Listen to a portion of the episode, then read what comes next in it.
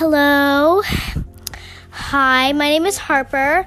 I love reading and writing books. My podcast is for kids who like those things too. Okay, so today we're going to read Anything Girl and the Escape of the Monster.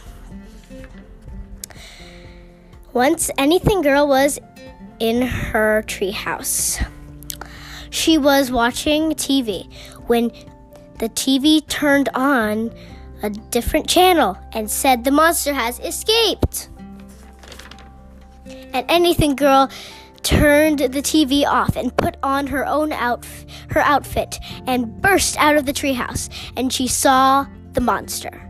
But she but he had a fr- ha, but he had a friend. And she punched them she punched she punched them. She turned into a giant and punched and started punching them.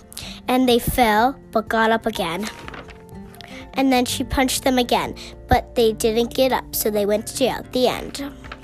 So I would like you to send all I would like you to send your stories to this Gmail, brydunn at gmail.com. Brian with the Y. I mean Bry with the Y. Bye.